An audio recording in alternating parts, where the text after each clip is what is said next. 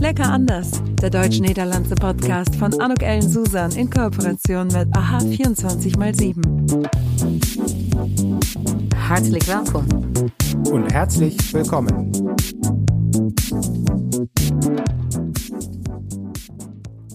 Und zwar ein herzlich willkommen, ein herzliches Willkommen bei dieser Podcast-Episode von Lecker anders. Und ich freue mich heute enorm, denn ich bin heute mit Boris Konrad im Gespräch.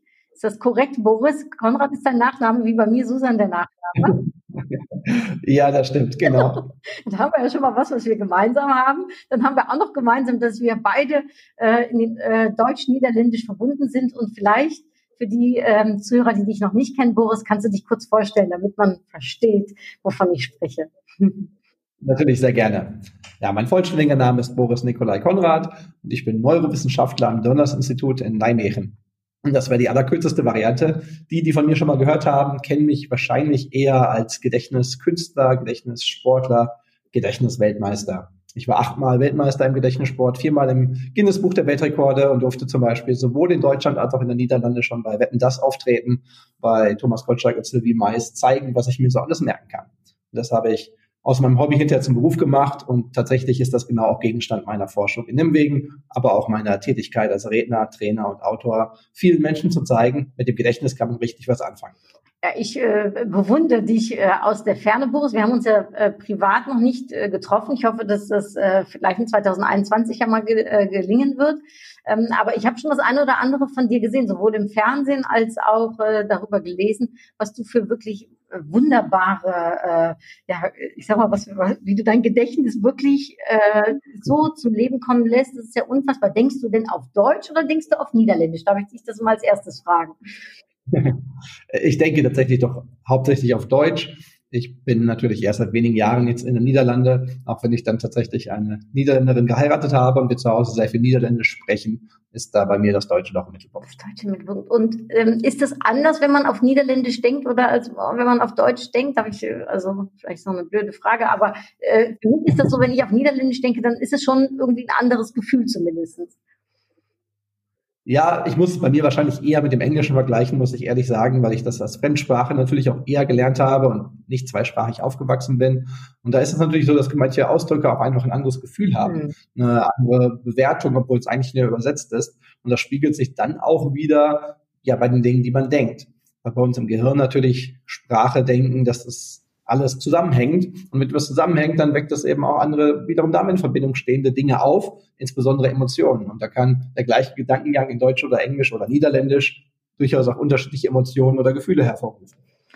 En eh, Boris, uh, want het lijkt mij ook niet zo makkelijk om Nederlands te denken, moet je eerst de taal natuurlijk spreken. dus uh, heb, heb jij Nederlands makkelijk kunnen leren? Ging de, was dat, had je altijd al een affiniteit met Nederlands of is dat door jouw vrouw ons ja, gekomen? Is gekomen door ja, mijn wisseling naar het Donners Instituut. Ik heb in Duitsland gepromoveerd in München aan het Max Planck Instituut voor Psychiatrie en de LMU in München. En heb dus een positie gekregen als postdoc, heet het, neurowetenschapper hier in Nijmegen. En kort daarna heb ik dus mijn vrouw ontmoet. Maar ik was dan al bezig met Nederlands te leren, omdat ik het wel zo aardig en ook van mezelf te verwachten vond, als ik naar Nederland verhuis, naar Nederland verhuis, dat ik ook de taal wil leren. En natuurlijk hebben mijn geheurensteuntjes, mijn geheurentechnieken mij enorm geholpen. Ik heb dus aan het begin heel snel een vrij groot woordenschat uit het hoofd kunnen leren. En ja, het klopt natuurlijk ook, als ik al Duits en Engels kon, is het in Nederlands makkelijker als in andere talen. Zo kon ik toch binnen enkele dagen eigenlijk al de 1000 meest gebruikte woorden in het Nederlands uit het hoofd. In einem, dus in einem Tag, Boris? Aan einem Wochenende. Wow. Kun jij ons uh, uh, in het Duits of in het Nederlands mag je kiezen even wat voor degene die ook de taal leren? Es hören mir hier viele zu, die Niederländisch lernen oder Nederlanders, die dann Duits leren. Ähm, die Grundidee ist immer, dass man Bilder sucht. Dass man versucht, sich ein Wort, ein Bild zu überlegen in der Sprache, die man schon kann. Also ich als Deutsch ein Deutsch, was mich an das zu lernende niederländische Wort erinnert. Und das dann mit der tatsächlichen Übersetzung irgendwie zusammenbringt. Und wenn ich das Wort Gehören für Gedächtnis mir merken möchte, dann kann ich im Deutschen sagen, dass ich das finde, das klingt wenig wie ich gehe ins Heu und merke mir dann vielleicht jedes einzelne ähm, Heustück, wie auch immer das heißt, äh, dort. Ich mache mal so ein Bild daraus. Ich gehe ins Heu, Gehören, ah ja, das war das Gedächtnis, weil ich mir da was merken möchte. Und natürlich gehe ich die Liste erstmal dann durch nach den Worten, die ich eben doch kenne, weil ich jetzt für Spelen, für Spielen kein Bild brauchen werde. Mm, cool, äh, toll. Und äh, wenn man in München ist, ist ja nicht so wie hier, ne, ich komme aus der Grenzregion, ähm, da hat man immer direkt eine Affinität mit den Niederlanden. Als du dann gefragt wurdest, um in Nijmegen äh, an der Uni äh, dann zu arbeiten, kam das äh, wie aus dem, ich sage jetzt mal, aus dem Himmel heraus äh, ganz neu für dich oder äh, hattest du schon Affinität mit dem Land? Ich bin jetzt nicht in München aufgewachsen, sondern im Ruhrgebiet. So gesehen war dann eher Bayern Ausland. Äh, da sind manche Traditionen und Verhaltensweisen deutlich anders. Unterschied Ruhrgebiet zu Bayern als Ruhrgebiet zu Niederlande. Das heißt, natürlich kannte ich die Niederlande aus sehr vielen Besuchen in der Kindheit. Die Osterferien haben wir häufig auf Schiermonnikoog verbracht, wobei ich da, bis ich Mitte 20 war, dachte, dass es Schiermonnikoog heet. Uh, in Duitsland zegt Schiermonnikoog. Und in Nederland hoor je dan, wat bedoel je eigenlijk? Totdat de Nederlander snapt, das Schiermonnik auch. Ähm, oder der Deutsche das irgendwann gelernt hat, in meinem Fall. Ähm, aber ich drifte ab. Also natürlich hatte ich da einen gewissen Bezug, der aber nicht extrem ausgeprägt war. Das heißt, ich habe mir jetzt nicht den Ort Nijmegen ausgesucht, weil ich dann unbedingt in die Niederlande wollte, sondern eher, weil das Institut, an dem ich hier eben forschen darf, wirklich absolute Spitze in meiner Forschungsrichtung der kognitiven Neurowissenschaft ist. Und dann war es eher schön, dass es näher an meiner Familie ist, als es in München war, so dass ich dann gerne hergekommen bin. Mhm. Ich dachte damals noch nicht, dass es dann so lange sein wird, dass ich jetzt Jahre später immer noch hier bin. Das hat sich dann eben doch auch durch Karrieremöglichkeiten, die dann sehr schön waren, und meine Frau ergeben, dass ich dann auch sehr, sehr gerne hier geblieben bin. Wobei ich inzwischen seit anderthalb Jahren mit meiner Familie tatsächlich direkt hinter der Grenze, anderthalb Kilometer hinter der Grenze in Kranenburg wohne. Also wirklich äh, die Grenzregion voll mitbekomme. In Kragenburg ist, glaube ich, tatsächlich, ohne groß zu übertreiben, die Verteilung Hälfte, Hälfte Niederländer, Deutscher, die hier wohnen. Und da passen wir mit unserer Familie natürlich bestens hinein. Ja, perfekt. Auch so ein, äh, ich sage immer, ich habe zwei schlagende Herzen in meiner Brust und ich glaube, da äh, in der Umgebung ist das genauso. Ich bin übrigens in Ost geboren, das kennst du dann vielleicht, äh, weil das ist ja direkt bei Nijmegen. Genau. Und ähm, äh, da habe ich meine ersten Jahre verbringen dürfen. Äh, verrückt, Herr Boris. Deine Kinder, weil äh, du bist ja äh, Vater von vier Kindern, ist das korrekt? Ja, das stimmt. Seit Oktober. Vorher waren es zwei und dann sind nochmal Zwillinge gekommen. Dass ich mal Vater von vier Kindern bin, war sicherlich vor sechs Jahren, als es noch keins war, als ich hergekommen bin, auch weit weg. Aber ja, ich freue mich sehr darüber, dass sich das so ergeben. Ja, herzlichen Glückwunsch, äh, Boris. Ich habe das äh, über die sozialen Medien mitbekommen. Werden denn deine Kinder deutschsprachig oder niederländisch oder weitsprachig aufgezogen? Zweisprachig. Also meine Frau spricht mit ihnen nur Niederländisch, ich nur Deutsch. Ähm, die ersten Jahre waren sie dann, also meine Tochter ist nicht die einzige, die also beides wirklich mitbekommen hat. Mhm. Dann eher Niederländischen stark, weil wir auch dann in Nijmegen gewohnt haben. Jetzt geht sie in den deutschen Kindergarten, so dass sich das Deutsche sehr schnell entwickelt hat und dann meine Frau ein bisschen mehr hinterher ist, dass das Niederländische sich ebenso gut entwickelt. Aber tatsächlich in Kranenburg zum Beispiel sowohl die Grundschule als auch die weiterführende Schule sind komplett bilingual, Deutsch-Niederländisch auch da sind wir also gut aufgestellt. Weil Boris, ich meine, wenn du ähm, über Neurowissenschaften gesprochen, man sagt doch, ne, wenn Kinder sechs Jahre lang äh, zweisprachig äh, aufwachsen, dass diese beiden Sprachen dann einfach im Gehirn wirklich gut verankert sind. Ja, das kann ich so bestätigen. Da gibt es viel Forschung zu, unter anderem sogar in Nijmegen auch, wo es auch das Max-Planck-Institut für Psycholinguistik gibt. Das ist sehr, sehr gut untersucht. Wichtig ist, dass man irgendeine Form von, von Konstanz bei der Sprachvermittlung hat. Mhm. Also im Idealfall, wie bei uns, ist es sehr einfach, ist die beste Methode ein Elternteil, eine Sprache. Es kann aber auch anders sein. Also wenn man jetzt als vielleicht äh, deutsche Familie in, in die Niederlande zieht, dann reicht es wahrscheinlich auch, wenn man zu Hause Deutsch spricht, das Kind aber einen niederländischen Kinderopfang, ein Throw äh, dann mitbekommt. Und wenn man das nochmal anders hat, kann man sich da auch Wege suchen. Wichtig ist die Konstanz. Am Ende, wenn eine Sprache für das Kind ja ungefähr ein Drittel mindestens der ja, sprachlichen Kontakte im Alltag ausmacht, geht man nicht fest davon aus, dass die Sprache auch wirklich wie eine Muttersprache gelernt wird. Mhm.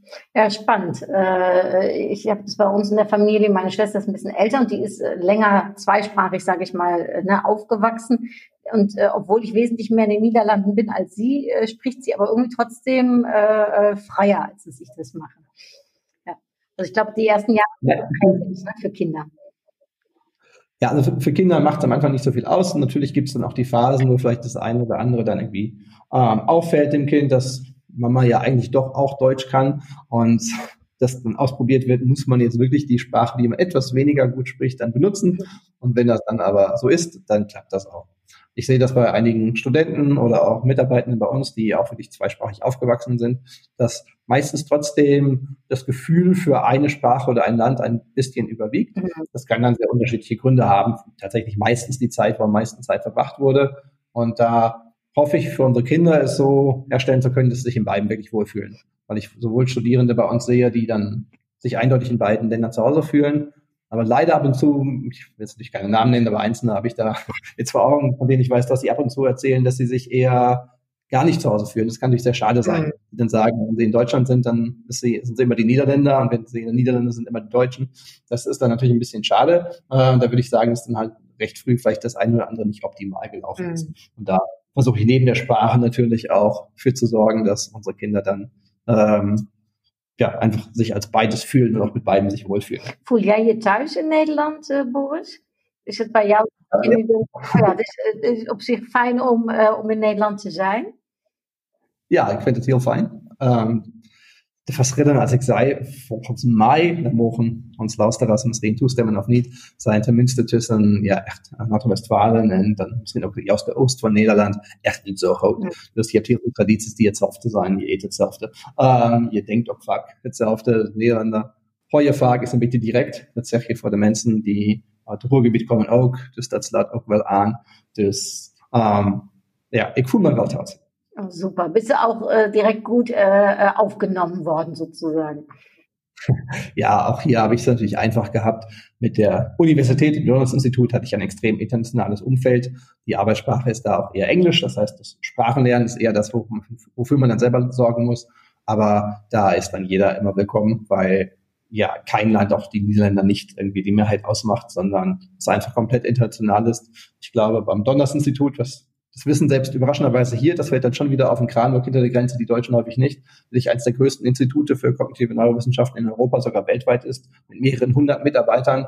Da haben wir wirklich Dutzende verschiedene Nationalitäten. Und da ist dann zum Glück jeder auch zu Hause und sofort aufgenommen. Ja, Wahnsinn, ja in der Tat, wie du sagst, fast mehr eine internationale äh, äh, Umgebung ist. Ich meine, da denke ich, kann ich mir zumindest vorstellen, ist die Niederlande auch etwas mehr international geprägt, als das München vielleicht jetzt der Fall ist, oder? Wie siehst du das? Ja, auch in München war ich natürlich in der akademischen Insel. Das heißt, München-Schwabing ist dann wiederum sehr international, während die Maximilianstraße, die der Tourist eher kennt, äh, wo der Münchner dann mir, dann mir sagt, ähm, anders ausschaut. Also auch da ist natürlich das akademische Umfeld erheblich offener, internationaler. Jetzt hätte ich fast gesagt freundlicher, aber das ist dann ja wieder eine Einschätzung, die jeder für sich treffen muss, aber definitiv offener als vielleicht äh, das Umland, das dann auch manchmal schon sehr oberbayerisch geprägt ist. Verrückt. Äh, gibt es äh, andere, ich sag mal, dann doch äh, für dich Unterschiede, die, die du jetzt in den Niederlanden erlebst im Vergleich zu Deutschland? Oh, in welche Richtung soll ich jetzt denken? Da gibt es schon das eine oder andere, aber da kann man jetzt in sehr viele Richtungen gehen. Du darfst eine Richtung aussuchen, äh, letztendlich, die, von der du sagst, vielleicht die, die hat so am meisten Einfluss, dass es so äh, unterschiedlich ist. Ja, auf mein Leben ist es natürlich schon ein bisschen auch, wie die akademische Welt funktioniert. Da ist es für mich zum Beispiel sehr schön, dass in der Niederlande so eine Position, wie ich sie habe, doch ähm, ja, sich etwas einfacher darstellt, zumindest in meinem Fall, als es in Deutschland der Fall war. Also, dass ich jetzt nicht die akademische Karriere Richtung Professur bestreiten will unbedingt, aber trotzdem eine akademische Karriere haben kann, die ich mit meinen eigenen Tätigkeiten unterbaue. Da ist man hier deutlich offener, als das in Deutschland der Fall war. Ähm, das Schulsystem hat natürlich auch den einen oder anderen Unterschied, einfach schon durch den sehr frühen Einstieg mit dem vierten Geburtstag, während die Kinder in Deutschland häufig schon äh, erst sieben sind. Und dann aber umgedreht einer späteren Trennung in die Spezialformen der Schule. Da gibt es so ein paar Unterschiede, die, wenn man sich jetzt gerne mit Lernen beschäftigt, wie ich das tue, und Menschen natürlich auch Tipps geben möchte, wie sie Lernen optimieren können, wo man sich dann darauf einlassen muss und wo äh, am Anfang Worte ähnlich klingen, Gymnasium oder Gymnasium, wo man dann beim genauer hinschauen sieht, okay, die Unterschiede sind doch etwas größer. Und ja, da muss man ein bisschen aufpassen, dass man dann ähm, wirklich auch die Leute so anspricht, wie man sie erreichen möchte. Mhm. Die ähm, Danielle Hildebrand, du kennst sie ja wahrscheinlich auch, auch eine deutsche Niederländerin, ähm, die sagt äh, zu mir mal, Anuk, es ist mehr äh, DNA statt MBA in den Niederlanden. Das ist so ein bisschen das, was du vorhin auch gesagt hast, dass die Papiere nicht unbedingt äh, sein müssen. Ja, ja, das stimmt schon. Also da gibt es gewisse Unterschiede. Manches mag dann auch wiederum in Deutschland regional sich sehr unterscheiden, aber in anderen Dingen ist da die Niederlande sich doch einfach moderner. Jetzt ist es wieder in eine andere Richtung, so Dinge wie Digitales. Wenn ich jetzt dann ähm, im Oktober noch mal Vater geboren geworden bin, die Kinder in der Niederlande geboren worden sind, dann aber in Deutschland hier angemeldet werden müssen, mhm. dann äh, trägt man in der Niederlande ein paar Dinge mit seinem DigiD-Account ein und dann wird das an die entsprechenden Stellen verteilt. Und in Deutschland füllt man dann wieder Papierformulare aus und fragt sich, wo man eigentlich ein Faxgerät findet, um sie dann auch an die Aufgabe schicken zu können, die dann E-Mails empfangen. Also da gibt es doch gewisse Unterschiede, die äh, hoffentlich sich mit der Zeit in Deutschland dann auch auflösen werden. Ja, ja, äh, lecker anders, äh, sag ich immer, ne? so wie der Podcast ja auch heißt. Manchmal ist es nicht ganz so lecker, aber äh, eher anders. Aber grundsätzlich, wie du schon sagst, sind wir uns ja doch sehr, sehr ähnlich. Ähm, ich finde spannend, Boris, denn ich habe gesehen, du hast ein Buch rausgebracht und zwar ähm, für Kinder. Ist das korrekt? Und kannst du dazu was erzählen? Weil so auf Niederländisch schreiben ist doch sicherlich auch nochmal was ganz anderes als auf Deutsch zu schreiben. Ja, genau, da hast du jetzt einen wichtigen Punkt für mich so einfließen lassen. Und dieses Buch habe ich tatsächlich selber auf Niederländisch geschrieben. Es war dann schon eine gewisse Herausforderung, hat aber auch sehr viel Spaß gemacht. Das Buch heißt äh, Ein Olifant in het Röhrenpalais und kommt jetzt im Januar raus. Also erscheint jetzt äh, in Kürze. Ich weiß gar nicht genau, wann wir ausgestrahlt werden. Ähm, aber es erscheint im Januar 2021. Und ich bin extrem stolz drauf. Es war ursprünglich von der Konzeption her ein Buch wirklich für die Altersklasse so acht bis zwölf und am Ende ist es doch ein bisschen breiter geworden, so dass wir uns mit dem Verlag jetzt darauf geeinigt haben. Es ist bei Lano erschienen, einem belgischen Verlag, um die Belgier auch nochmal zu grüßen, ähm, dass wir drauf schreiben von 8 bis 109, also dass es durchaus auch ältere Menschen ansprechen soll, also ältere als 12, ähm, weil natürlich jeder ein Gedächtnis hat. Aber ja, du müssen die Sprache, die Beispiele, Vorbilden, auch die Art der Illustration sind eher auf die Zielgruppe 8 bis 12 ausgerichtet, ohne irgendjemanden da jetzt ausschließen zu wollen. Und klar, es geht darum, mit seinem Gedächtnis Spaß zu haben. Und warum ich zu dem Buch überhaupt Ja gesagt habe, da bin ich dem Verlag auch dankbar, war, dass man gesagt hat oder mich angesprochen hat, möchtest du nicht ein Buch schreiben, wo es wirklich ein bisschen um Gedächtnissport geht, ein bisschen um mit Gedächtnisspielen geht. Und das fand ich total cool, weil ich hatte tatsächlich über die Jahre immer wieder mal Anfragen, ob ich nicht ein Kinder- oder Jugendbuch schreiben möchte, wo es dann darum ging, ein Buch zu schreiben, was dann wahrscheinlich die Eltern dem Kind kaufen, wenn es in der Schule nicht gut genug ist und dann irgendwie besser lernen lernen soll. Und da hatte ich nicht so richtig Lust zu. Außerdem gibt es da auch schon ganz gute, die ich dann empfehlen kann. Aber ein Buch, wo es wirklich darum geht, bewusst darum geht, zum Beispiel zu lernen, wie man sich ein Kartenspiel einprägt, auch wenn das jetzt nicht sehr nützlich ist. Das fand ich richtig cool, weil es das wirklich noch nicht gab. Und vor allem hat der Verlag äh, großartige Illustratorinnen an der Hand gehabt und Illustratoren und für mein Buch auch eine Illustratorin gefunden, die einen richtig schönen Stil gefunden hat. Das ist durchgängig extrem toll bebildert und macht richtig viel Spaß. Behaupte ich jetzt einfach mal, also ich hatte extrem viel Spaß zu schreiben, dann nochmal extrem viel Spaß, die Bilder zu sehen und durch Anmerkungen zu geben, als ich die bekommen habe und dann auch jetzt das fertige Buch ja vor mir zu sehen. Und ich hoffe, dass sich dieser Spaß eben auf alle Menschen, seien es Kinder, Jugendliche oder Erwachsene, die das lesen und ausprobieren, dann auch überträgt, weil das ist, glaube ich, nach, ja, bei mir sind es jetzt fast 20 Jahre, die ich Gedächtnistraining betreibe, immer noch die Hauptbotschaft, das hätte ich als Schüler nicht unbedingt. Das Lernen richtig viel Spaß machen kann und man dann freiwillig sich hinsetzt Dinge auswendig lernt, einfach weil es cool ist. Und das hoffe ich, dass das Gefühl mit dem Buch rüberkommt.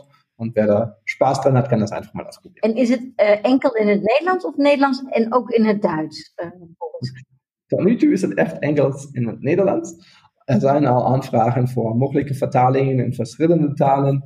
En ik ben dus uh, goed hoop dat het ook in het Duits zal verschijnen, maar dat gaat dan waarschijnlijk nog een jaar duren. Oké. Okay. Ja, want uh, het uh, onderwerp is ja eigenlijk universeel, zou je zeggen. Ja, dus mijn eerste boek was alleen in het Duits. Um, die heb ik 2013 geschreven. En die was voor mij zo'n beetje een uh, deuropener, zeg je eigenlijk in Türöffner. Um, omdat die bij een vrij klein uitgeverij in Oostenrijk verschenen is. En ja, vor, wat het was, toch vrij vaak verkocht was, zodat ik erna vrij vaak aangesproken word door verschillende uitgevers en ook boek, uh, boekavonturen. En dus 2016 mijn waarschijnlijk meest bekende boek mocht schrijven in het Duits, alles nur in meinem Kopf.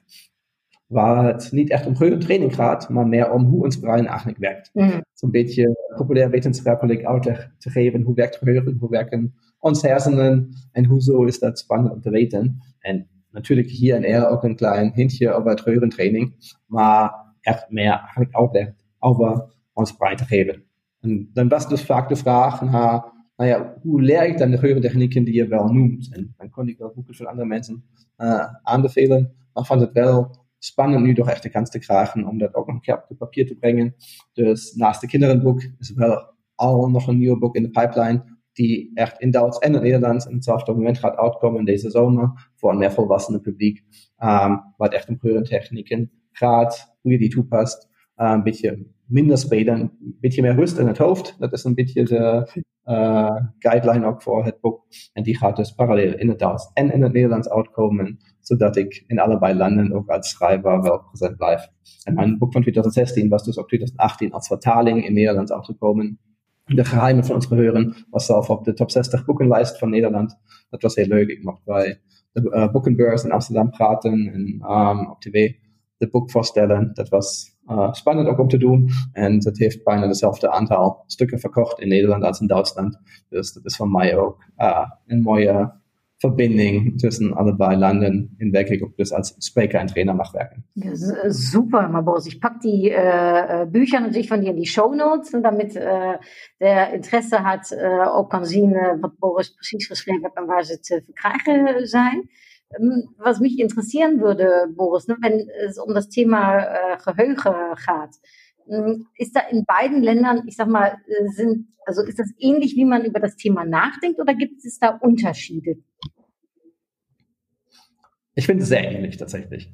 Ähm, wenn ich jetzt auch so Fragen mir anschaue, die ich bei Vorträgen bekomme oder per E-Mail von Menschen, die von mir gehört, gelesen haben, ist das sehr ähnlich.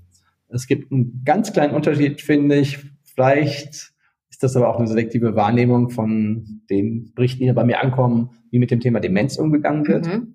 Da sehe ich in den Niederlanden eine etwas größere Offenheit, auch mit so Dingen wie Sorgbodereien. Da gibt es Konzepte, die ich in den Niederlanden etwas schöner finde, als die, die ich in Deutschland kenne. Und sicher gibt es auch in Deutschland tolle, die mir einfach nicht bekannt sind. Aber da habe ich das Gefühl, dass das in den Niederlanden glücklicherweise etwas weniger schambehaftet ist als in Deutschland. Genau, das wollte ich fragen. Was, was ähm, die Sorgbudereien, um das als Beispiel zu nehmen, oder ne, diese Scham, weniger schambehaftete, kannst du dazu noch was sagen? Also was hat das für Auswirkungen und vielleicht was hat das auch für Auswirkungen auf den Menschen, der vielleicht demenzkrank ist?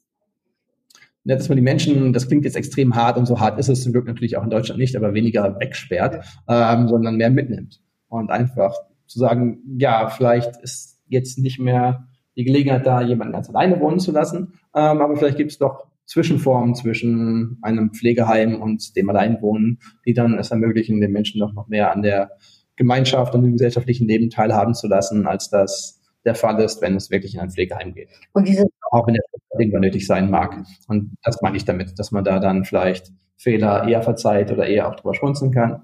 Ähm, was in Deutschland eigentlich auch die Menschen können, aber wo die, die davon betroffen sind, häufig dann eben mehr Scham vielleicht haben, dass das anders sein könnte und das darum weniger tun oder ihre Verwandten, die betroffen sind, weniger mitnehmen. Wie gesagt, ich denke nicht, dass das ein riesengroßer Unterschied ist, aber so in den Feinheiten habe ich das Gefühl, dass sich das etwas unterscheidet. Und du sagtest gerade Sorgbudereien, die es in den Niederlanden gibt. Ähm, hat man, äh, ähm, ich sag mal, äh, hat man gemerkt oder gibt es da Belege für, dass das, ich sag mal, der Umgang mit Tieren auch sich dann aufs Gehirn und ne, darauf vielleicht auch auswirken kann? Also dass das vielleicht auch eine heilende Funktion haben kann oder beruhigende Funktion? Da muss ich jetzt ehrlich sagen, kenne ich keine konkrete Forschung zu. Es kann sie geben, es ist dann nicht so meine äh, Richtung, das weiß ich nicht so direkt. Ich weiß, dass ganz gut untersucht ist, dass einfach das Aufgaben haben mhm. relativ gut. Also die Menschen dort bekommen ja gemäß dessen, was sie können, eben auch Aufgaben und müssen es dann auch selber erledigen und sind also noch gefordert. Und das ist tatsächlich sehr positiv. Und generell so ein Punkt, den man aber zum Glück auch in Deutschland weiß, in Pflegeheimen und so weiter, wo man vor wenigen Jahrzehnten vielleicht noch zu sehr den Menschen alles abgenommen hat, damit nichts schief geht weil man dann Angst hatte, dass das Schiefgehen dann gerade wieder zu depressiven Gefühlen oder anderen Problemen führt. Wo man heute sagt, das Wichtigste ist, dass das Gehirn gefordert bleibt. Mhm. Desto mehr es gefordert wird, desto länger bleibt es dann auch erhalten. Und darum ist Aufgaben gemäß des noch vorhandenen Leistungsstandes geben sehr, sehr wichtig. Und das wird da natürlich sehr gut umgesetzt. Mhm. Und in den Niederlanden ist ja teilweise die Digitalisierung schon ein bisschen weiter. Ne? Äh, und gerade wenn wir jetzt gucken in Corona-Zeiten, dass der Unterricht ausfällt, beziehungsweise eben anders stattfindet ne? und dann eben digital äh, stattfindet, hat, habt ihr da, äh, hast du da äh, dich mit auseinandergesetzt? Ist ein Thema bei euch, was das für ähm, Einflüsse hat, beziehungsweise eventuell auch, was es da für Unterschiede zwischen Deutschland und den Niederlanden gibt? Mm, versuchte ich gerade an die Unterschiede zu denken. auch da würde ich sagen, geht es immer darum, wie etwas dann angewandt wird. Und da habe ich auch, was ich dann mal mehr auch nur durch, nur durch die populäre Presse verfolgt habe und nicht wissenschaftlich, das Gefühl, dass es da auch in den Niederlanden mal gut und mal nicht so gut funktioniert. Das ist natürlich immer die Frage der Umsetzung. Und da gibt es natürlich in beiden Ländern ähnliche Probleme. Wenn ich halt jemanden zu Hause habe, der als Schüler oder Schülerin den eigenen Computer hat, den bedienen kann, kann der oder diejenige natürlich auch sehr gut Online-Unterricht folgen und Medien nutzen. In einer Familie, wo dann vielleicht vier Kinder zu Hause sind, wie bei uns das irgendwann mal der Fall sein wird, die alle gleichzeitig lernen sollen, ist es halt eben schwierig, wenn dann nicht eine 1 zu 1 Betreuung gegeben sein kann. Da ist dann die Qualität der Online-Medien doch wichtiger, als wenn ein Elternteil begleitend daneben sitzt. Und das ist in beiden Ländern natürlich gleich. Generell ist ganz gut untersucht, dass Lernmedien digital nicht per se schlechter auf unser Gehirn wirken. Da gibt es ja die Diskussion durch den deutschen Neurowissenschaftler Manfred Spitzer immer mit seiner digitalen Demenz, die ja auch in Niederlande durchaus geführt wird, wo ich dann zum Beispiel in der Diskussion schon einen Unterschied feststelle, dass für mein Gefühl Herr Spitzer in Deutschland weniger Kritik bekommt als in der Niederlande. Also nach den niederländischen Forschern bei unserem Institut, wenn die dann von der digitale Demenz hören und dem Buch, ist die Kritik doch ziemlich harsch, dass da viel zu selektiv die Studien ausgesucht werden, um diese Meinung zu unterbauen und eben die positiven Dinge unter Tisch fallen. Mhm. Richtig und wichtig ist natürlich, dass man den Umgang damit bedacht wählen sollte. Und das ist in einem Jahr wie dem letzten oder auch diesem wahrscheinlich immer noch natürlich schwierig. Wenn die Kinder dann sehr viel mehr online auch lernen sollen, kann man natürlich die Medienzeit nicht per se reduzieren dann ist eben schon wichtig zu sagen, dass Bildschirmzeit nicht per se schlecht ist, aber dass der passive, ähm, das ist halt schwieriger. Und da kann ein Computerspiel zum Beispiel extrem interaktiv und fordernd sein und dann positive Effekte haben. Es kann aber auch eingeübte Routinen einfach nur abrufen und dann nicht mehr fordern und dann eher nachteilig sein. Mhm. Insbesondere wenn es dann Spiele sind, wo vielleicht auch emotional nachteilige Handlungen äh, wie Schießen und so weiter einfach routiniert durchgeführt werden, hat das natürlich auch möglicherweise einen negativen Effekt auf die Emotionsverarbeitung im Gehirn. Aber das hat dann mit Nationalität nichts mehr zu tun. Ja. Das kann ich mir vorstellen. Ja gut. Äh, auf der anderen Seite ist es natürlich auch etwas, was äh, ein, äh, ich sag mal, ein Können, äh, was in der Zukunft ja auch absolut äh, notwendig ist, ne? dass wir uns digital, äh, weil ja vieles äh, digitalisiert wird, uns damit auch auskennen und damit auch dann handeln können. Ne? Ja, ganz genau. Und darum finde ich es gerade so spannend, auch äh, ja in diesen Zeiten wie heute, wo das Digitale auch so im Mittelpunkt steht, mit Gedächtnistechniken zu arbeiten, die sehr, sehr alt sind, weil das eben gar nicht im Widerspruch steht, sondern ja gerade umgekehrt der Fall ist, dass die Techniken mir auch helfen können, Dinge, die ich dann vielleicht sehr kurz, sehr medial präsentiert bekomme, Häufig wird dann von einer Informationsflut oder auch von einem Informationsüberfluss gesprochen, die eben damit auffangen kann, dass ich die, obwohl sie immer schneller und immer rapider mir präsentiert werden, trotzdem für mich so verarbeiten kann, dass das, was ich möchte, auch hängen bleibt. Mhm. Und da trifft dann die alte Welt die neue Welt und dann kann man beides kombinieren und den besten Erfolg erzielen, sei es in der Schule, wenn man gute Lernprogramme hat, die zum Beispiel in richtigen Momenten dafür sorgen, dass ein Inhalt individuell auf der eigenen Leistungsfähigkeit basierend wiederholt werden und das dann ja zum Beispiel Konzepte aus der Neurowissenschaft, aus der Bildungsforschung und auch aus klassischen Gedächtnistechniken dann zusammenbringt, dann haben wir heute Möglichkeiten, die früher undenkbar waren, wo dann eben beides, das, was man schon weiß und auch die moderne Technik zusammen den größten positiven Nutzen erzeugen. Und, und wenn man dann unbedacht herangeht, kann das schwierig sein, dann kann es alles auch zu viel werden. Ja. Mhm. Kannst du ein Beispiel nennen, Boris, wenn du sagst, aus der äh, alten Zeit, in Anführungsstrichen, ne, äh, äh, ähm, eine Methode, die man anwenden kann, vielleicht eine kleine, einfache Übung? Die beste Methode, die man sich anschauen sollte zum Gedächtnistraining, ist der Gedächtnispalast im deutschen Höheren Palais, im Niederländischen oder auch mit mehreren anderen Namen, weil sie schon so alt ist, haben da schon viele Autoren ihren eigenen Namen draufgesetzt. Root-Methode, äh, Loki-Methode und so weiter. Eine Technik, die ausnutzt, dass unser Gehirn extrem gut darin ist, sich das zu merken, was wir sehen und das, was einen Ort hat. Das heißt, wenn ich etwas lernen möchte und ich verteile das in Merkbildern, zum Beispiel in meiner Wohnung, bleibt das viel, viel besser hängen. Und das sind wirklich extrem große ja, Verbesserungen, die man hier erzählt, als wenn ich das versuche, einfach durch Lesen, nochmal lesen und nochmal lesen irgendwie reinzubekommen. Und das kann man sich als Gedächtnistechnik ganz konkret üben, ausprobieren, indem man zum Beispiel bei sich zu Hause eine Gedächtnisroute, nenne ich das dann, ähm, kreiert, ein Gedächtnispalast, eben am Ende ein anderes Wort dafür, dass man zum Beispiel in seinem Zimmer einfach mal zehn Punkte durchzählt in einer logischen Reihenfolge. Vielleicht bei der Zimmertür beginnend. Im Büro habe ich dann hier vielleicht eine Heizung, einen Vorhang, einen Schreibtisch, den Computermonitor, den Computer selbst, den Aktenschrank, ein Whiteboard, ein Lichtschalter, eine Lampe und einen Stuhl. Und wenn ich die, wenn ich vor mir sehe, ein paar Mal durchgehe, ist das überhaupt kein Problem, sich diese Reihenfolge einzuprägen. In meinen Seminaren mache ich mit den Leuten immer eine Route mit 50 Punkten. Die sagen nach mal 50 Punkte, wo bist du vielleicht, äh, wir wären mit 10 schon zufrieden. Und das kann jeder. Es ist überhaupt kein Problem, sich die 50 Punkte zu merken. Und die kann man dann benutzen und dort eben gedanklich Bilder ablegen, Dinge passieren lassen, sich was vorstellen, sich was ausdenken. Darum macht das hier so viel Spaß. Und sich dann ganz andere Inhalte einzuprägen. Und das kann dann eben von einer einfachen Einkaufsliste bis wirklich zu komplexen Studieninhalten oder Dingen, die mir im Berufsleben ja begegnen, alles sein. Und das ist eine Technik, die ein bisschen Arbeit kostet, sich einmal so einen Weg auszudenken, die dann aber unglaublich nutzenbringend sein kann und die ich jedem noch mal ans Herz legen möchte. Gedächtnispalast, Röhrenpalais machen. Ja, Lohnt sich. Ich, äh, super, dass du gerade das sagst, Boris, weil in der Tat so habe ich mein äh, äh, Abendstudium, das äh, beim Netherlands Institute of Marketing, dem NIMA-C in, ähm, in Holland, äh, gelernt mit allen Inhalten, die sehr komplex waren. Also da habe ich dann äh, versus im äh, Badezimmer habe ich das Thema Sustainability gehabt und in meinem Schuhschrank war das Thema äh, äh, Commerz verankert. Genau. Äh, und in der Tat, ich gebe dir recht, äh, es war effektiv, hat aber in der Tat auch noch Spaß gemacht und ich weiß es viele Jahre später jetzt immer noch. Also ich glaube, das ist nicht nur was fürs Kurzzeitgedächtnis, oder? Ganz im Gegenteil, es ist tatsächlich eins der Ergebnisse meiner Forschung auch gewesen, dass ich in meiner Doktorarbeit zeigen konnte, mit Hilfe von Methoden aus den Neurowissenschaften, also bildgebenden Verfahren, wo wir die Menschen im Gehirnscanner wirklich liegen haben, dass mit einer Gedächtnistechnik, mit gerade dieser Gedächtnistechnik, gelernte Inhalte direkt im Langzeitgedächtnis gespeichert werden. Das war vorher eine Theorie, so richtig gezeigt hatte das noch niemand, aber es war eine meiner Dinge, die ich dann zeigen konnte. Und das war sehr, sehr schön, dass es auch sich wirklich so dargestellt hat. Ich wusste es aus Erfahrung, das hat mich nicht überrascht. Wenn ich mir zum Beispiel wenn ich Vorträge geben darf, wenn Firmen oder Gruppen mich einladen, einen Vortrag zu geben, zeige ich am Anfang natürlich auch immer was und das schon erwähnte Kartenspiel nutze ich da gerne, dass ich mir zum Beispiel die Reihenfolge eines gemischten Kartenstapels dann in einer Minute einpräge. Da staunt dann erstmal jeder und ich kann sicher sein, dass danach jeder zuhört.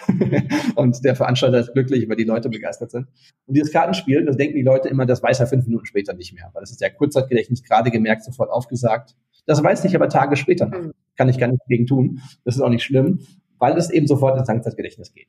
Wochen später weiß ich es nicht mehr, was auch gut ist, aber es ist ja wirklich nicht nützlich. Es sei denn, ich würde es wissen wollen, mhm. weil dann müsste ich es nochmal wiederholen. Auch da habe ich Techniken für, wie ich das sinnvoll tue. Und dann kann ich es so lange behalten, wie ich will. Aber schon einmal lernen in einer Minute reicht, dass es einzelne Tage auf jeden Fall im Gedächtnis drin bleibt. Und das ist für den Psychologen ein ganz klar Langzeitgedächtnis. Das unterscheidet sich so vom allgemeinen Sprachgebrauch. Äh, übrigens auch wieder, da sehe ich kleine Unterschiede in Niederlande, Deutschland. Der Niederländer, für den ist das kurz der manche hören, für mein Gefühl sogar noch kürzer als für den Deutschen. Ähm, aber beide Länder gehen davon aus, dass man da vielleicht von Stunden oder sogar Tagen spricht. Aber das ist nicht der Fall. Was man nach Stunden noch weiß, ist definitiv schon Langzeitgedächtnis. Okay. Ja, ähm, also äh, alle, die uns hier zuhören, ihr müsst euch natürlich die Bo Bücher von Boris kaufen und äh, für eure Kinder ganz klar, äh, vooral äh, nu dan even de Nederlanders. Um, een leuk cadeau voor, uh, uh, voor Pasen, wellicht wat er nu aankomt voor het nieuwe jaar. En Boris, misschien nog aan het einde, je bent dus nu in Nijmegen. Op het moment is het moeilijk om te reizen. Maar binnen Nederland, wat vind jij leuk om, om te bereizen? Wat, wat, wat zijn jouw lievelingsplekken waar jij graag met jouw familie naar vakantie gaat? Nou, de familie van mijn vrouw komt oorspronkelijk van de Overbetuwe. Dus mijn schoonvader woont nog in Epe. En dat is ook erg leuk om heen te gaan. Uh, op de hei te wandelen of door de bossen. Dus dat vinden de kinderen leuk en ik ook wel. Dus dat is echt een mooi, mooi stukje land. Uh, wij hebben altijd de kaboutertjes uh, verhalen gehoord uh, in, het, in, het, bos. Dus dat kan ik mij goed voorstellen dat jouw kinderen dat leuk vinden. Ja, een mooie omgeving daar inderdaad. aan het einde van het gesprek, Boris, würde ich dir gerne ein paar deutsch-niederländische kurze Quizfragen stellen. Kurze Frage, kurze Antwort. Hast du Lust? Na klar. okay, also dann bin ich jetzt sehr gespannt. Und zwar Käse oder Wurst? Käse. Hast du noch einen bestimmten Lieblingskäse? Mm, nicht unbedingt gerade die Vielfalt finde ich schön. Also gerade auch Abwechslung und ja, da gibt eine große Variation. Ne? Genau. Und ähm, Fahrrad oder Auto? Fahrrad. Und weil es hier geht, muss ich auch ehrlich sagen. Ja. Ähm, weil einfach auch hier Kranenburg ist ja mit, mit Nijmegen, mit dem Eurerio Fahrradschnellweg super verbunden. Und ja, auch da nutze ich häufig für die Wege zur Uni dann schon das Auto, weil es dann gerade im Winter mir dann äh, doch kalt ist. Aber ein gutes Fahrrad gehört auch dazu und sowohl in Nijmegen als auch in Kranenburg kann man natürlich super damit rumkommen und auch zwischen den Orten, wo ich, wie gesagt, wenn ich ehrlich bin, dann schon auch auf eher gutes Wetter warte und sonst dann schon auch häufiger im Auto sitze, gerade wenn die Kinder irgendwo hin müssen. Aber das habe ich in dem Weg immer genossen, da bin ich immer nur mit dem Fahrrad zur Arbeit gefahren. Mhm. Ja, äh, ich sag mal, die Fahrradwege in den Niederlanden sind ja auch super, ne, was das betrifft, finde ich. Also Stücke. Da kann man die Deutschen immer nur neidisch machen, ja. stimmt. ähm, und äh, so, wenn man so über Süße redet hier in Nimwegen, äh, was ist so Fly oder eher dann doch die, ähm, äh, die Torte äh, aus Deutschland? Ja, da gibt's hier am Niederrhein, die kannte ich vorher auch nicht, die, die Grillasch-Torte beim Bäcker immer, die, die ist schon, äh, schon sehr, sehr gut. Also Backwaren dann doch eher deutsch. Ähm, süße Backwaren kommt drauf an, aber da ist nur. Wie heißt Grillasch? Habe ich auch noch nie von gehört. Grillage oder Grillasch, hier wird eher Grillasch ausgesprochen, Grillage heißt das, glaube ich, eigentlich. Das ist auch sehr, sehr süß, äh, sehr lecker und sehr niederrheinische Spezialität. Das werde ich gleich sofort googeln. Ich kriege ja, und dann äh, kommen wir zum Abschluss. Ist natürlich jetzt ganz klar die Frage, ich weiß nicht, ob du Fußball begeisterter bist, aber ist es Deutschland oder die Niederlande? Äh, jetzt zum Beispiel zur EM in diesem Jahr. Ja, doch, Deutschland. ähm, ich bin ein großer Fußballfan, äh, insbesondere das VfL Bochum, weil ich in der Region aufgewachsen bin. Ah. Da gab es auch immer wieder tolle Niederländer, die den Verein geprägt haben, wie Gert-Jan Verbeek oder Rein van Deinhofen. Aber ähm, ja, bei den Länderspielen drücke ich dann doch eher den Deutschen die Daumen. Ja, äh, ja, das ist ehrlich gesagt, befindest du dich in guter Gesellschaft, wenn ich die Niederländer frage, sind die niederländischen Teams und bei den Deutschen sind es dann, doch die deutschen äh, Teams. Ja, vielen lieben ja, ich muss da ja nochmal in, in die ersten äh, Ränge wieder vorstoßen, dass die dann auch da mitspielen dürfen, dass die Teams der Niederlande, die man sich gerne anschaut, hier auch mal wieder vorbeikommen. Ja. Da war der letzte Aufenthalt in der äh, Eredivisie hier etwas kurz. Da hat Nijmegen, das ist ja gar nicht so klein Stadt, noch ein bisschen aufzuholen. Äh, da drücke ich die Däumchen, äh, Boris. kurz, ne, weil äh, da freut sich das deutsch-niederländische Herz natürlich doppelt äh, darüber. Ich danke dir sehr, dass du so viel Interessantes mit uns geteilt hast. Und ich fand het heel spannend om te horen ja, hoe, het, uh, hoe voor jou het werken in uh, twee landen is, maar ook hoe het gaat rondom het geheugen in uh, Nederland en Duitsland. Also darum herzliches Dank. Ich wünsche dir ganz viel Erfolg mit deinem Buch. Das hört sich super an. Also da kann ich mir nicht anders vorstellen, als dass das wieder ein Kassenschlager wahrscheinlich wird. Toi, toi, toi. Dankeschön. En uh, jou en jouw familie natuurlijk voor 2021 het aller, allerbeste toegewenst. Uh, ganz viel Gesundheit, das ist A und O. Und uh, aber auch natürlich ganz viel glückliche und schöne Momente zusammen. Ja, hartelijk bedankt voor jou en ook alle mensen die nu luisteren natürlich dasselbe wensen. Hartelijk Dank, Boris. Und dann sage ich für alle, die uns zugehört haben, danke für euer Interesse. Ich bin mir sicher, ähm, dass da der ein oder andere äh, Tipp, was äh, das Lernen äh, und äh, das äh, äh, Merken betrifft, äh, sicherlich geholfen hat. Kauft euch das Buch von Boris, äh, um da noch mehr drüber zu lesen ähm, und zu erfahren. Und äh, danke für euer Interesse, fürs Zuhören. Hartelijk Dank. Groetjes en tot gauw. Doei. Doei. Das war's. Tschüss. Entotrau. Lecker anders. Der deutsch-niederlandse Podcast von Anuk Ellen Susan in Kooperation mit AHA 24x7.